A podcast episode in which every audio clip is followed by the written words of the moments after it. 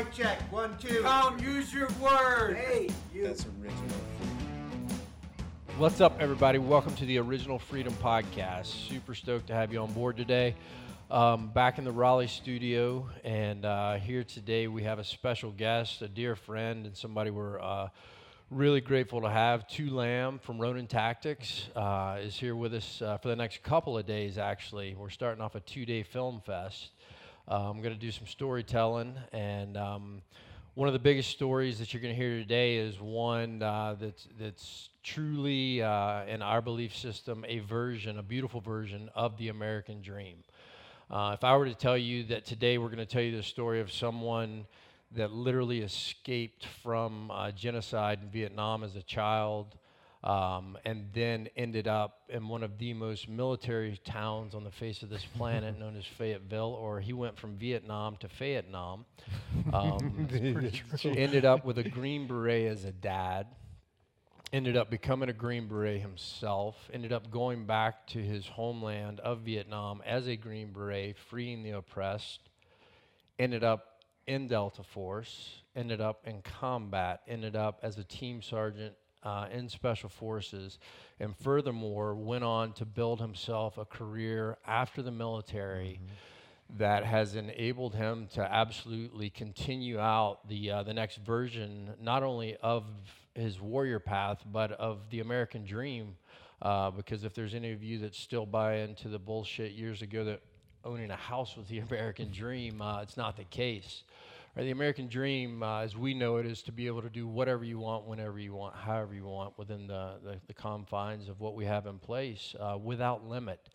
And that's another aspect of the, Tu's life uh, that we've had the pleasure of watching him build over the last few years as he's, he's built out Ronin, as he's ended up on the History Channel, as he's been outspoken in the veteran space on, on helping share his message of healing you know, if I were if I were to tell you that that's all the stuff you're going to hear about today, uh, I'd actually miss the mark. But that's going to be a good part of it. And uh, Tu, super super grateful to have you here on the show. Tom and I have been looking forward to this now since we spoke. And um, if you would please kick us off with uh, a one over the world of. Uh, what your story has been, and, and Tom and I are going to probably drag you places and make talk you better about yourself than you normally try to do because we're not going to let you be humble.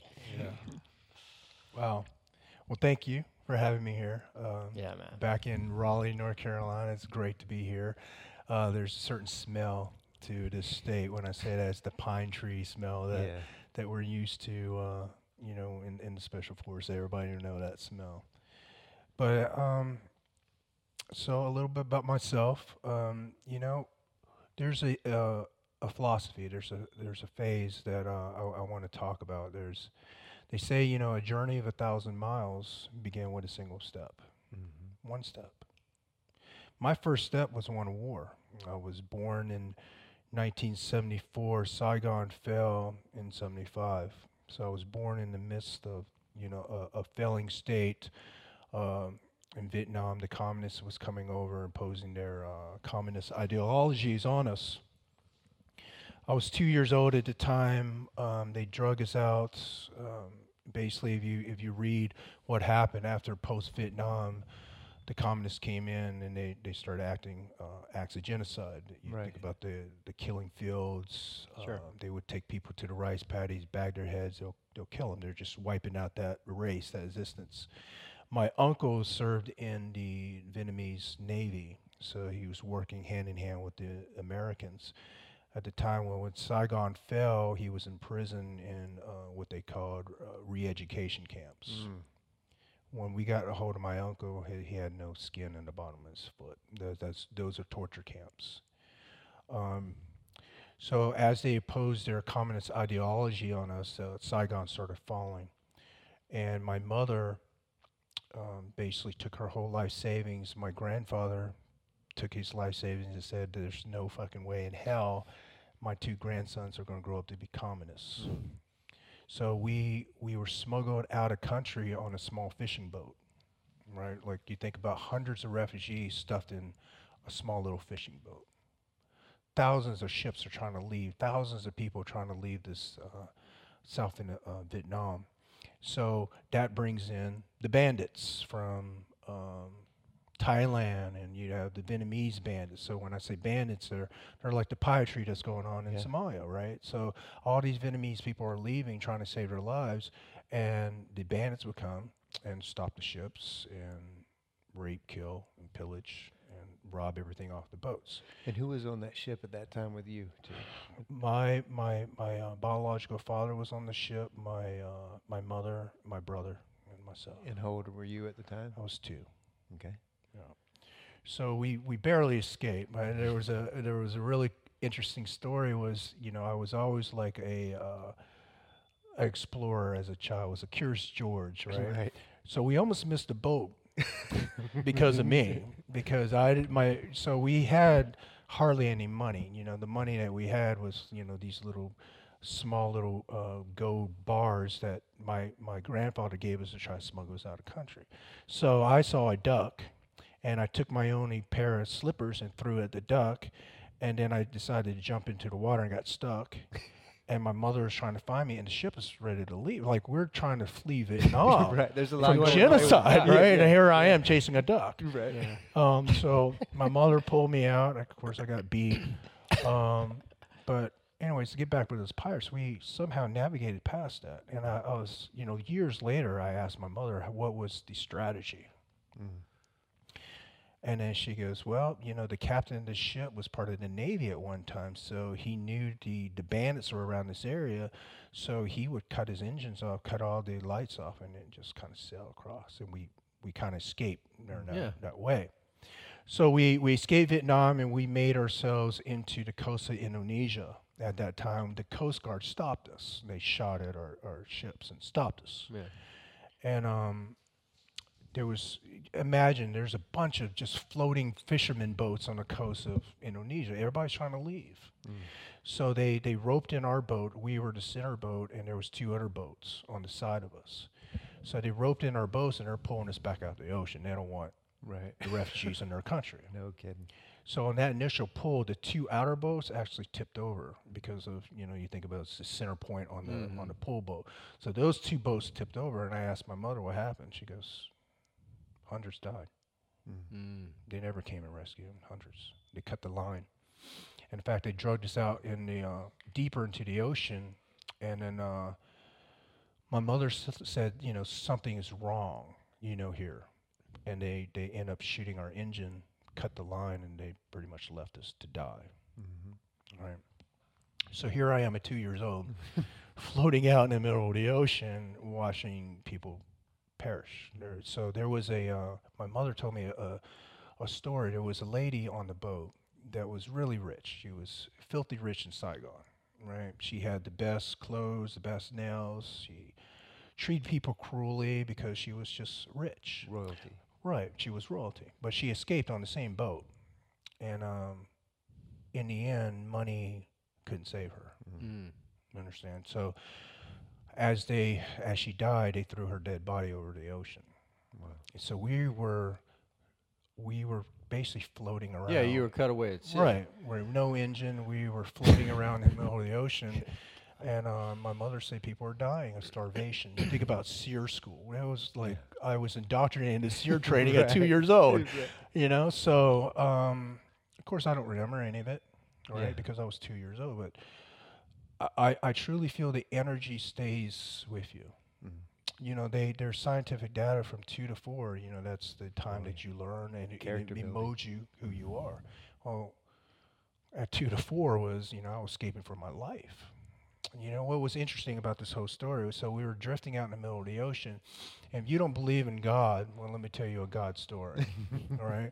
Because as we were drifting and people were dying, we got caught up in a storm, and the Mm. storm washed us. My mother said it washed us deeper into the ocean. People were prepping to die. Yeah.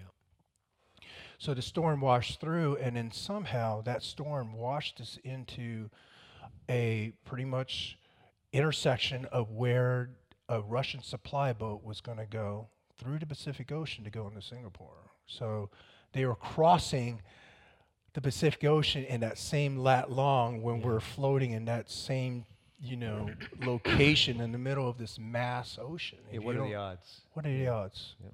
So that's truly a, um, a work of God in, in my eyes. So the, the Russians picked us up. So they picked us up and they loaded us on the ship. But what I want to tell you about this this this first lesson right here is that um, it was the Russian ideology that took me out of my country. Wow. It was the Russian ideology that killed my, my family.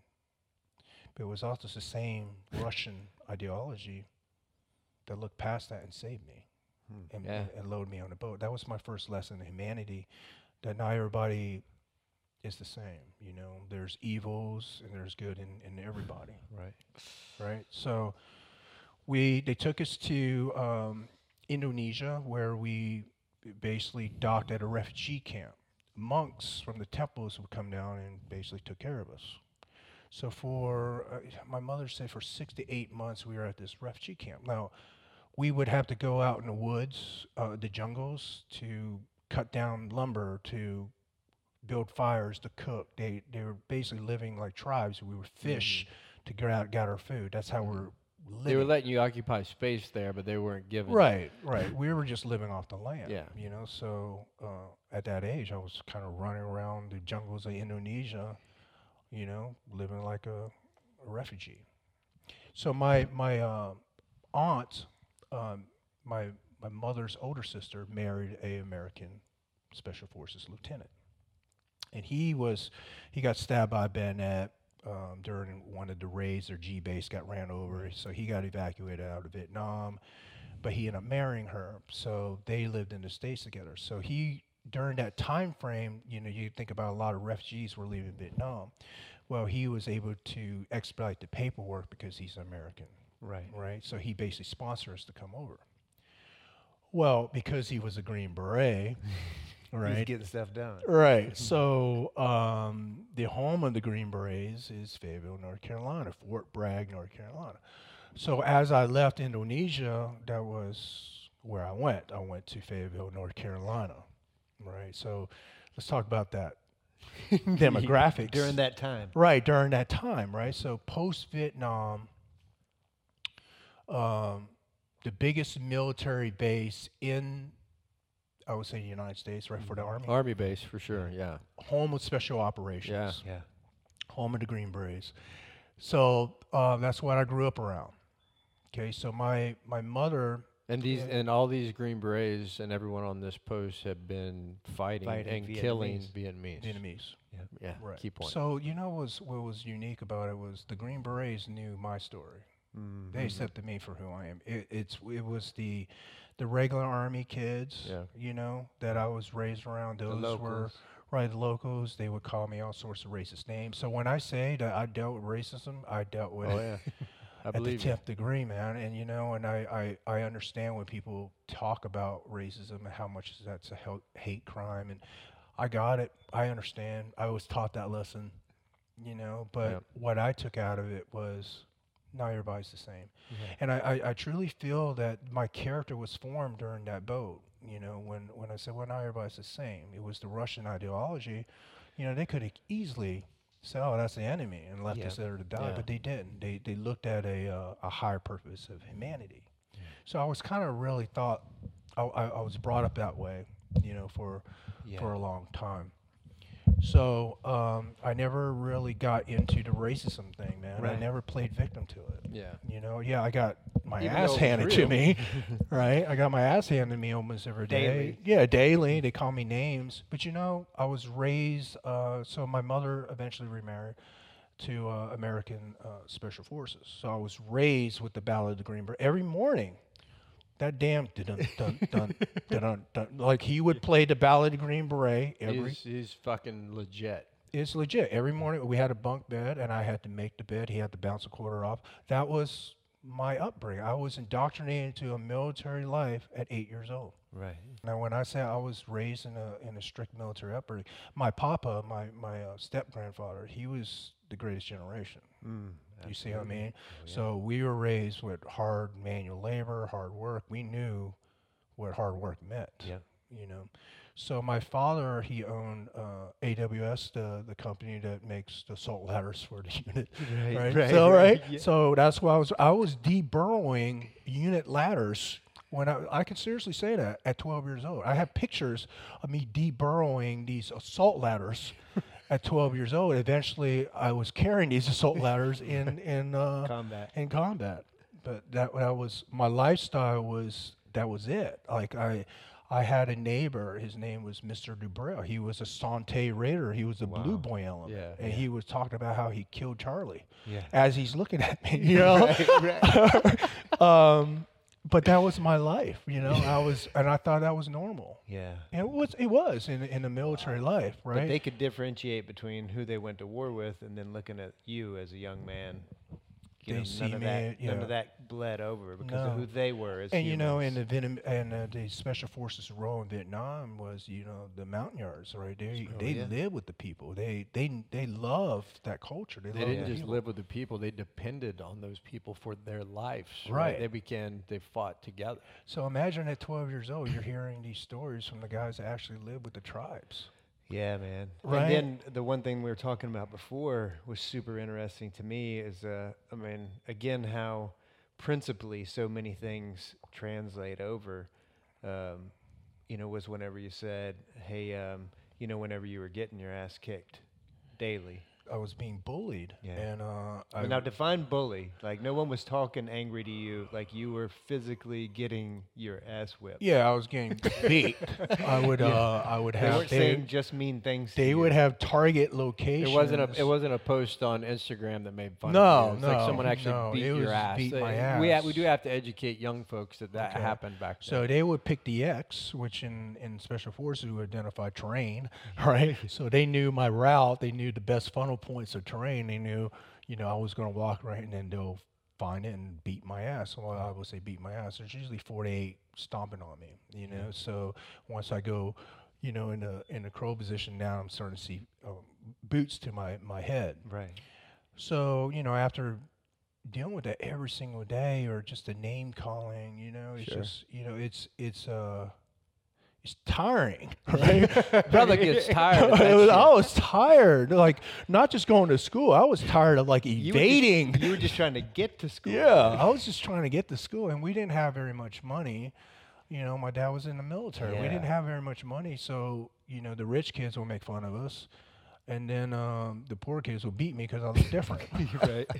So you And couldn't your- win. So, but you dad's told you, advice. but you asked your dad what you should do, and what did he tell you? I went to my father and I said, you know, I'm getting my ass beat because I look different.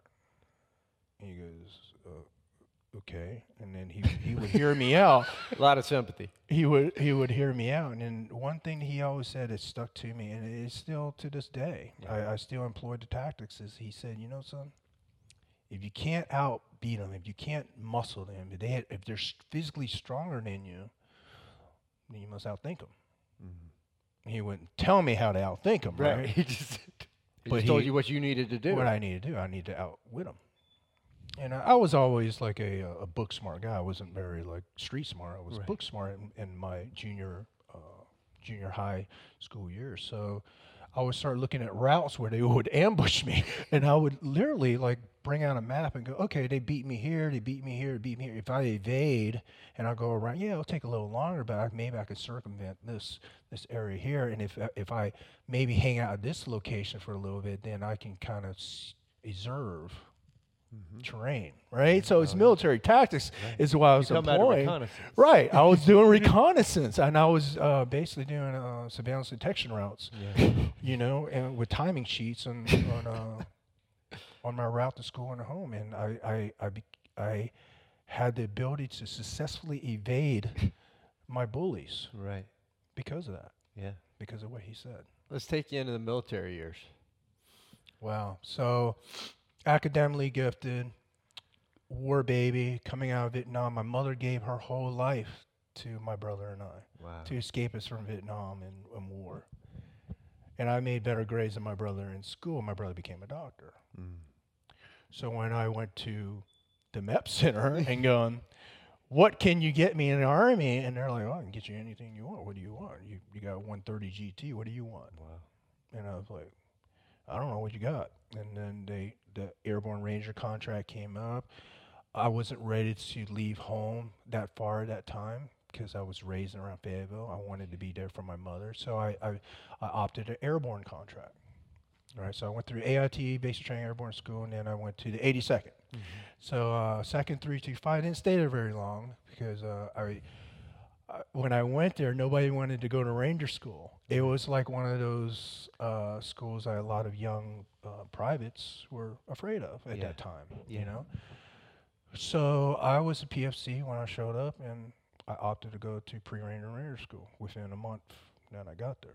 So within a month, I was in a recondo course, right? Going, wow, the army really sucks. They don't really feed us, but Yeah, that's that, old school. Old school. Free Old Rangers school. Right. sucked Out of old the school. course. Right, you know Yeah. that recondo Oh, yeah. course. I went. Oh, yeah. through, I went through that pre-ranger too. Yeah. So you know they, all they did. remember Yeah, the you did cattle trucks. Oh, yeah. uh, and then they'll kick you out of recondo row and you run. Yeah. With all your Yeah, stuff. all your stuff. Yeah. Right. So that was my first Duffel uh, bag, rucksack, two cases MREs. Yes, that was my first um, training. Welcome. Well, yeah, in the 80 Deuce, right? So uh, graduated and uh, went to Ranger School, graduated, came back. You're just E4 now, tabbed out Ranger, all right? And I, I went to uh, Which is semi god status, by the way. At Yeah, that, a- ti- at that time. in the division At back that rank. then. yeah at that rank and at that time, 100%. yeah. Um, especially going Back to for Ranger School as Mafia. a as a PFC, that was a big deal back Yeah. then. You know, I remember kicking open the door and I had a PFC rank on. I would come in like this to show my tab, right? Why not? At the shop at it, it was, you know that, right? Remember those days. But um, then I decided to go to a LURS company. I wanted to to uh, go to the 18 Airborne Corps LURS, and it was very hard to leave the 82nd once you're tabbed out. But um, I, I remember one day I showed up formation and I saw these guys running really fast uh, with black PTs on, and they ran up the Kulakonch. Remember the Oh, yeah. And I broke formation. I ran after them.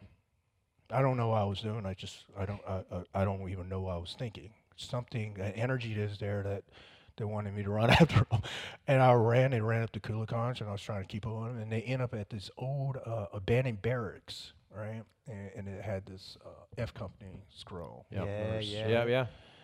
And uh, they're like, "Who are you? like, what do you want?" I'm like, and I slapped a pray rest, and I'm like, "I'm Specialist Lam, and I want to be here," you know. And they're like, "What?" And I'm like, I, "Yes, I want to. I want to work here." And they're like, "You even know? No, I don't know who you guys are, but you know, it looks pretty badass." Yeah, right? it looks cool. Right. So they're like, "Well, go talk to First Sergeant Moore." And I went in. He was the first sergeant. He smoked me for I would say a good six hours. You know, the tile. There's that tile on the floor, and then you, Yeah. you you fill it with sweat. Right. That's what he did. Right. So he smoked me to see if I actually wanted to be here. I did. So um, he gave it me a acceptance letter. Came back to the 82nd, gave it, and they're like, "Fuck no, you're not going." Right. But during that time, it was almost my my reenlistment thing. Mm-hmm. So they're like, well, I'm going to get out. I, I wasn't going to get out, but I played the game. Sure. I'm going to get out. You don't give me those LURS. So they cut me a LURS assignment. I went over to LURS, got on an amphibious reconnaissance team, and um, decided, you know, after a few wrote, I, I went to JTF six missions and thought it was really cool. But I wanted, I always wanted to be a Green Beret.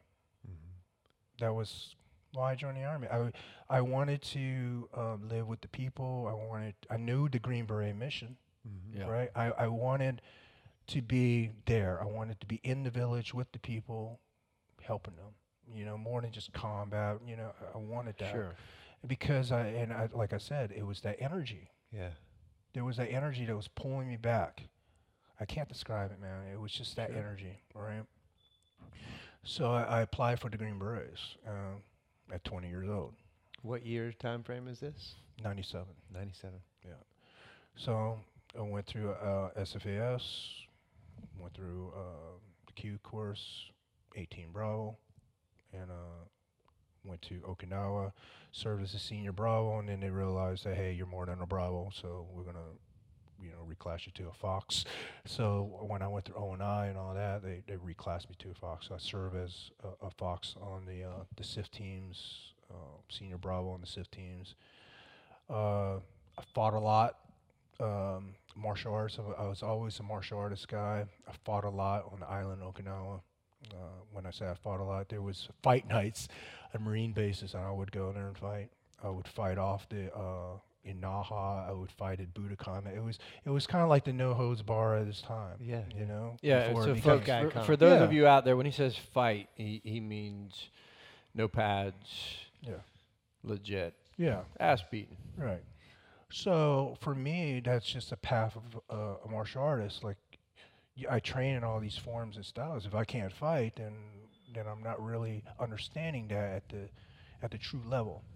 So being a Green Beret, I was able to travel through Thailand, Indonesia. I was traveling through Laos. I mean, all through Asia. Right. And during that process, I lived with the villagers. So here I am in Indonesia learning the ancient art of Silat. In the Philippines, fighting Kali matches, you know, with sticks and knives. And uh, through that time, I just developed my, my warrior skills as a martial artist. You're right. And and the cool thing about about my my path was in in the teachings of martial art was I came to the very roots of the martial arts. See, martial arts in in a lot of people's eyes is a dojo. It's a it's a kata. It's a form. No, martial art was truly developed for war. It was to, to fight and defend themselves in their villages in time of war. It was through the warring states, martial art became a very lethal uh, art after you know the the countries like let's say Japan became from the warring state became a peaceful state, the martial arts then became diluted into a dojo to to honor that that the warrior's path. But through time of long peace, you dilute the lethality out of it. Right. Well, what I'm trying to say here is I came to the true lethality of it because I went to the very roots that was developed. I, I went back to the tribes that are still fighting those tribal wars. Their martial art was never diluted, Mm, pure. pure. So during that process, I would take in all these pure forms of martial arts, right? And and through my knowledge, I kind of know what worked for me, anyways. And then imagine, like Bruce Lee says, you know, be able to take a a form and style and put it into your world. Well, my world was a commando. I was a Green Beret, Yeah. right? So my forms and style had to change to, dude, I can't go to the ground and do jujitsu In full kit. right? Yeah. In full kit, you know, I had to move. I had to be able to pull a blade. I be able to employ certain weapons or certain tactics at certain different ranges. So my martial arts was then morphed into the teams. Mm-hmm. So I took the pure forms and morphed into the teams, and that's where I kind of you see Ronin today with with, Yeah. with my styles. But what I want to say was during that process, as me developing as a martial artist and growing as a young Green Beret, I caught an eye of you know the the the, the uh, group sergeant major that was about to go back to the unit. Mm. Uh, when I would go to Thailand, I would fight. All right, I would just fight in where I am. I would just go and fight because I, I want to experience that that uh, that culture. So I was in Thailand and I was going through a jump master course and uh, and we were in Lopburi and I would go and, and fight on the weekends wherever I go to to Bangkok. I would go on the weekends and train in the Muay Thai camp and fight. Right. so um, he was hanging out with my friends and I was fighting a Muay Thai match and basically he said, "Hey, have him contact me. I want to offer him a position in the unit." So uh, he left. Uh, my friend gave me the card. He said, "Before you say no," he said, uh, "You're going to get to fight anybody you want. You get to go and travel and get the best experience in you know anywhere in the army when it comes to this." So my rotation was to the Philippines, so I, I couldn't you know just apply. I had to go and serve with my team in the Philippines. So I went and served with the team in the Philippines, and towards the end of my trip in Zamboanga, I uh, contacted the unit recruiter, dropped the application. They flew, this is no lie. They flew in a airplane into a dirt trail road that I that I set up the runway. Right. I loaded my bags. They flew me out to Manila, and I was in Fort Bragg doing the 18 mile within 24 hours from Zamboanga. Right. That's And then uh, I got hired on in a unit. Uh, worked there for roughly eight years, doing a lot of uh, surveillance work for the unit. And after eight years, I I, wo- I missed the teams, man. You know, it's just a different mentality in that unit. Uh, it's very fast paced, uh, and I miss being on the ground with the with the ODAs. Mhm. So at that time, uh, Libya, uh, the annex was attacked. Um, so 10th Group was sta- starting up a uh, crisis response for the continent of Africa, AFRICOM, and um, got interviewed on. Took a uh, recce sniper team, took them into Libya, and uh, did a couple missions out in Cameroon, anti-poaching stuff, uh, protected the president around uh, Africa, and then that's I would say that's when I ran into uh, my dark time. Mm. See, when when things when you are uh, the top of your game, Mm-hmm. right? Everything's crystal clear. You you just you need to know the dynamic stuff. Been But doing then- it all your life. Right, been doing all your life. Complex missions, as in protecting the president, uh, going in, finding, fixing, finishing. You know, what I mean, those are complex missions, but man, Oh, we yeah. can execute like that. Yeah. I had problems deciding what to eat when I came home. I had the problem How to get home. how to get home. I had the problem um, just going to a grocery store, making simple decisions, as in, do I want this freaking cereal or I want this one? Like literally, I and was getting having, pissed off because you couldn't figure it yeah, out. I was having a uh, a breakdown in my thought process. Yeah. yeah. And I, I never really thought about it as in I just thought I was uh, really tired. Mm. I thought I was tired, you know, because I've been, dude, I was going on 14 and a half years of on and off war at that time. Right. So I was tired, and the continent of Africa really took a lot out of me because it wasn't a war zone; it was a conflict area. So you don't have the assets that you have, and you're doing complex missions over here. Yeah. You know? So, uh, but I started losing my my passion for things. I I stopped caring. Mm. You know, stopped caring about uh, life. Really, when I say life, not like a I was Things Not- that used to you, things that used to be way. very important. Well, when we talked about it last night, it was uh, you and I shared. Uh, we all did. It's like, hey, there's things in life that I know I should care about, and I don't, and I can't make myself care. Yeah. Is that yeah, and, and and also like your you know your ethics and what kept you your core values that kept you together. You know, you you stop caring about that too, Yeah. And you lose yourself in that process. Yeah. And uh, you know, I thought what was really powerful. I was coming off of one of my uh, my rotations in Africa, and we had this mandatory uh, battalion uh, training. It was suicide prevention. It was a lot of that uh, PTSD stuff. And that's when it was starting to surface. Yeah. Right up until then, we really didn't. We Talk hear about about it. I heard about it in the unit a couple of times. nobody's but it- back then? Right, yeah. but it was more of a threat, like, "Hey, don't abuse opiates." Don't do that. Right, don't Yeah. do that. But it wasn't like, okay, where do I seek help? Not that I even knew what it was back then. Sure. It didn't catch up to me until later on. Mm-hmm. So uh, during the, my processes, something was off. Something was, you know, not right, off center. Mm-hmm. So we had a mandatory uh, training, and you came on the training. You were uh, Came on the screen. you came on the screen, and I always respected you, you know, Yeah. and in that in a warrior aspect, and and I'm hearing what you have to say because up until now, it's some some person that's not really yeah. in my community that Yeah. that can even relate to me, you know. Yeah.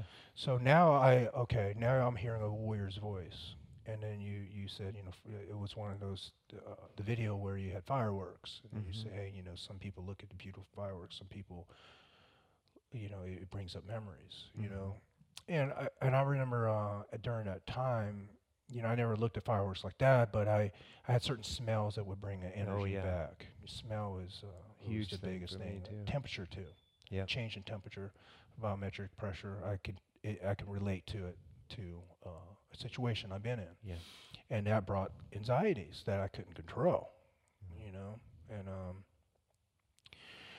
So I was really selective of who I talked to when I was in the military because you don't really have that support mechanism on the teams, right? You can't go to a, a group of type A meat eating looking green berets and go, hey, I think I have a problem. So you, you- so I held it, and plus I was their team sergeant, so I have to truly Right. hold it. You were the leader. All right. Yeah. So I hold it. I held in the pain, and then I realized that um, I was uh, I was off my path. You weren't being congruent with who you knew you Yeah, were. and and I realized that I lost my way. You know, and at that time, when you when you realize you lost your way, then you make decisions. Right now, okay, I, there's something wrong with me. Can't put it on, but there's something wrong with me. So I started seeking uh, some therapy, started, started talking to some people, got more educated on what what could possibly happen. You know, TBI, PTSD, or it's real, and I'm like, wow, this is real. This shit's knew? real, yo. right? Yeah, yeah. Because I'm like, oh, whatever. It's it's. But you know, I always believed you, and because I respect you, but I thought it wasn't true for me. Absolutely. Right? I'm like, well, you know, we we have different paths, and I think what I'm going through is a little bit different. No, it wasn't. so, Right, right. uh, but the process of healing is different, right? Because Yes. we, we go through our, our our process. So my process was, you know, first I had, I was done. You know, I was done with the military. My father told me one time. He said, "Son, you know when you're done."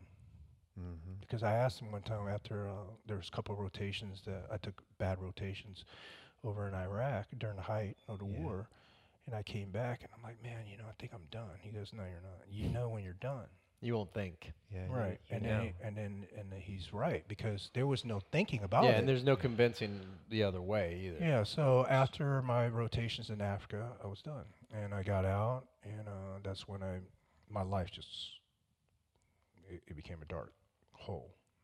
All right, so my wife was working up in Denver at the time, and I just retired out of the, of the military, medically uh, Mhm. retired, and I would lay in bed all day, and the curtains would be down, and when she come home, I'm still in bed all day, and I, I, this how hard headed it was. I equated to, I'm just tired. Yeah, man. Yeah, Dude, I did some rest. 23 years yeah, in. just- I'm it's tired. time to rest. Come on. Right? And, and, and people told me, oh, yeah, just take a break. I'm like, oh, 23 years, I'm tired. You know, and uh, but that wasn't the case. I was actually depressed. Who knew? Who known, right? I'm like, oh, I'm, I'm depressed. And um, and I, I really owe that to. So during the height of the war, when you're on a certain unit, you are kind of like the national level, right? So you are you're the best. Whatever whatever you do. At Yeah. that time, I did a lot of surveillance. So I I was trained on certain aspects of the team needed certain information. I would go in these countries, collect the data, and send it back. I was really good at that, but I realized that there was a certain point that I kind of lost it, lost my way. You know, so I got out, and uh, I went into a deep state of depression. Um, the army, when you, like I said, when you're that needed at that level, they're going to give you whatever you need Yeah. to to keep you on the battlefield. Yeah. So I have a lot of injuries. You know, I took a, um, a IED in 05, uh, my neck, my lower back. So I started having a lot of issues, and they would prescribe you opiates. Mhm. You know, well, anybody who's known that, even if you take what the doctors prescribe you, it's it's it's going to fail Yeah. because it's dependent. It's it's uh you're going to quickly grow a dependence on that. that Dependency. It Right. changes your physiology. it does, I- and it uh, and then through time, it changes the way you think things. Mhm. You know, so during uh, the war, they will give us uh, medicine to stay awake. They'll give us medicine to go to bed. They'll give us medicine to feel a certain way. They'll give us medicine to hide some pain. So you're just medicating yourself off what you want to feel for the next five minutes, Yeah. Right? And that's no way to live. Yeah. Not at all. So I realized my, my judgment was being clouded by this. So I woke up one morning and I uh, opened up my medicine cabinet and things were falling out of my medicine cabinet. It was full. Yeah, it was full, right? And uh, I had energy there. So when I said I had energy, I wanted to change for that Mm. for that moment. I wanted to be better because you know, 20 minutes from then it could have been, oh, I I really just want a pill. You know what I mean? Right. So I, I took advantage of That that window. that window and I took everything and I dumped it all down the toilet and I flushed it and I suffered. All right, because when I say I suffered is that wall of medication was up. So that means all of the pain, the emotion was Physical, blocked. emotional, all of it. Yeah. Everything. So when you take that medication away, I dealt the full, you know, I was on the X Yeah. pretty much. Oh, yeah. Um, And um, I suffered. I suffered through it. Um, and after, I would say, about six months of uh, suffering and withdrawing, uh, I, I, I went to a state of numbness, you know. And um, during that process, I opened up an old book called The Book of Five Rings by Miyamoto Musashi, right? So Miyamoto Musashi was a Ronin, and he was born in the late 1500s, and he rose to one of the most superior swordsmen of his time, but he balanced it with philosophy and uh, his ability of Zen mind, and you know, so Yeah. he was the full warrior, right? And I Physically, emotionally, spiritually. Exactly. He was everything that uh, I tried to be since I was a boy because I've, I walked a path of the martial arts. Mm-hmm. So I can truly relate to it. I tried to read it the first time when I was 14, didn't understand. Look at it. Right? right, right. right? But how could you? You know, at that age, you don't understand. But now when I read through it, it made sense. But one of the first things was don't look for strength externally. Everything comes from within. And, you know, up until that point, I would call my father. I would call him and say, you know, how would you, how did you get over it? And I would call some of my ex teammates and, like, hey, how are you guys doing? What I was doing is I was looking for strength everywhere else External. but the one that truly mattered, Mm. which is me. So uh, my first process was to cut out the noise. So when I say cut out the noise, is cut out all the negative things in my life, all the negative thoughts, all the negative people that talk bad about you. You know, the culture, right? The culture that I was indoctrinated in. That you know, we, we talked about it. If you work within special operations, my my whole career has been pretty much, you know Oh, yeah. it there's a culture to it and you don't mean to be cocky but there's a uh, there's an ego there's an arrogance to that culture it's not bad it's It you're confident be. you There's a have high, to. and in, in some cases, I would even say it's just an uber high level of competence. So the level of confidence from those players at times Necessary. is nece- It's like, hey, fucking, it's just the way you know that aspect of it. Yeah, Yeah. and it's designed to keep that way, and there's not room, and that that's why it's like I don't have anything against it. There's not room in that culture for some of the stuff we talk about. No. And just a little point, uh, not to lose that Yeah, topic you yeah. were on, was the, because when you were talking about the purity, like getting to martial arts at its pure level, you know what I mean, which is about killing and war, is completely congruent because the same thing over times of peace happened with U.S. military. You know, the U.S. military was designed and is designed for one thing and one thing o- only, and that is to kill the enemies of this country.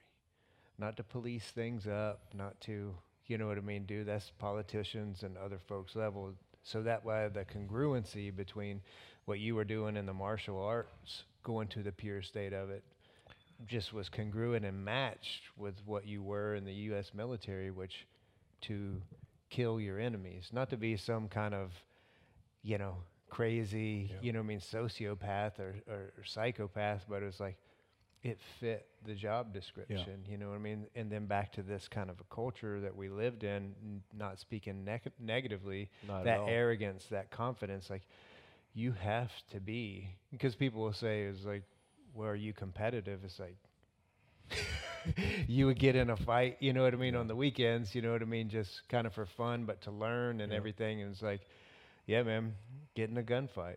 Like, there's no ref, there's no, you know, thing. It's like, it's the ultimate competition. Absolutely. I mean, you know, war is the ultimate competition, you know, where only one person is going to win for this, Mm-hmm. you know, so it just all kind of fits, which goes back to what we were saying. Hey, it's perfect. It's clear. It's crystal clear. You know what I mean? It's uh, what we were designed for at a cellular level. You know what I mean? And it just it just fit. And then when all of that is over, because it all ends, that phase of it, you know, because I always call it back to I used to think that my prowessness on the battlefield is what defined me as a warrior. And at that time, you know, Yeah. it, it did. It did. That's did, true. you At know. that moment. the thing is with us is we didn't die in battle right I mean so we, we we didn't die so therefore we had to continue and the continue which is still that we always talk about you know is still the warrior path but it's much different Yes. than when we were the guys out there doing it you know i mean? Mm-hmm. We didn't die you know and then like what you were saying which is most most folks not mm-hmm. all because some you know then the struggles that you Oh, talked yeah. about and then that ego and stuff and it was like okay how do i how do i get through that? Yeah. like how do i do it on my own? Because no one's sitting there with you at two o'clock in the morning whenever you know you're coming out of your skin or even like the the programs the military have set up, they they irritate me more than they help me because I'm sitting across from this doctor that has no clue on anything I've been through. He read books. Um, He knows the scientific uh, answers to it, but that's not what I'm looking for. Sometimes, you know, he doesn't understand what's going, what we deal, what we have to deal with, you know, and uh, and that's when I had to look internally, mm-hmm. right? So I meditated. I, I started my process of meditation. So meditation is the ability to to to live in a space where there's no past and there's no future. There's only the present moment. So when I say that is to truly sever the emotions of the past and the desires of the future. Mm-hmm. To truly live life for what it is. And with that comes a lot of clarity mm-hmm. Correct? Because you you you eliminate the the ego, the uh, the desires, you know, the selfishness of of of, of a normal human, you know, pain, the the pain, good, the suffering, bad, all that. all you, of it. you eliminate everything, and you truly live in in a place of what is. It, it took me a while. it's not like it, you know, I meditated and I'm like, wow, it's there. No. one of the you know the things we're always talking about on the show is taking action. Um, it's the thoughts are great, the desire is amazing, yet until you take that step, right? So you you, you have made it to a point, um, and Tom hit on it. Of we lived in a world where things were very clear, very black and white. I was told there's no Beautiful. clearer world in combat because the scoreboard, fucking, when you wake up, it is what it is, and when you go to bed, it is what it is. Um, and you and I, I'll speak in you know when I moved from that just like you did to uh, people say why is it hard to adjust? Well, this world here is complex. Yeah. There's emotion ranges needed to deal in interpersonal and romantic relationships that uh, I believe I know I shut down and to be successful in combat. Right, so some of these things that I think you're talking about, uh, it's predictable. No one ever talked to them about us. Back to that, We that, that elder uh, class of warrior uh, that, that doesn't exist, uh, hasn't existed since probably World War II vets were the last one to get elders that came out of World War One, and ever since then, you know. Um, and so we, you know, I come home, and, and so I have to l- learn to deal how, uh, in, in the complex world of this normal society Outside of the military. outside of that, right? And I know for me, you know, I've done everything from spiritual pilgrimages, so to speak, from ayahuasca ceremonies to spending time out in nature, um, to writing, to reading, all these things that I did and, and that Tom does. And back to the point you made, there's not a one size fits all. Right. Right. Uh, Tom brings uh, brought up a valid point years ago. Is like people can write relationship books all they want. Like I can go read men, um, uh, Men Are from Mars, Women Are from Venus, and then like Tom says, there's- not a book out there for Lori. It's his wife, right? His wife's name, and there's not a book out there. Um, and so, I, what you described, or I heard, is when I have a clinician or a clinical s- person sitting across the table from me, they're doing the best they can, man. Right. And they're absolutely doing the best they can. What they don't know is, is with me, you're never going to win. Like you're not going to get through to me. It's impossible, right? And that, that comes back to what kicked Tom and I off with, the, you know, the documentary that was done, which was like, hey, warriors healing warriors, mm-hmm. because I don't know what your path is. You don't know what mine is. Yet, whenever I share mine with you or with other people, it gives them at least the opportunity to think, hey, one, if they don't have a plan, use Tu's, Yeah. use mine, use Tom's. As a point of reference. Until then, you know, and then once you get that point where it's time to walk on your own, walk on your own. And and that's really what I want to tee up is you you found yourself in a place and you and I and Tom were talking before we turned the, the mics on today about, you know, yeah, we're team guys, 100%. And uh, we, we I, I do say we because I know we are. Um, yet there's times in this journey um, that it is required alone.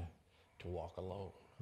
Um, and you made a very, very clear decision on that path, and you took a spiritual journey. At least that's my my perception of what you did to go deeper into the source of your own power, right? Which is everything you're saying is is is so aligned with where we're at because what you said was is you realized that you were seeking power outside, and it doesn't exist outside.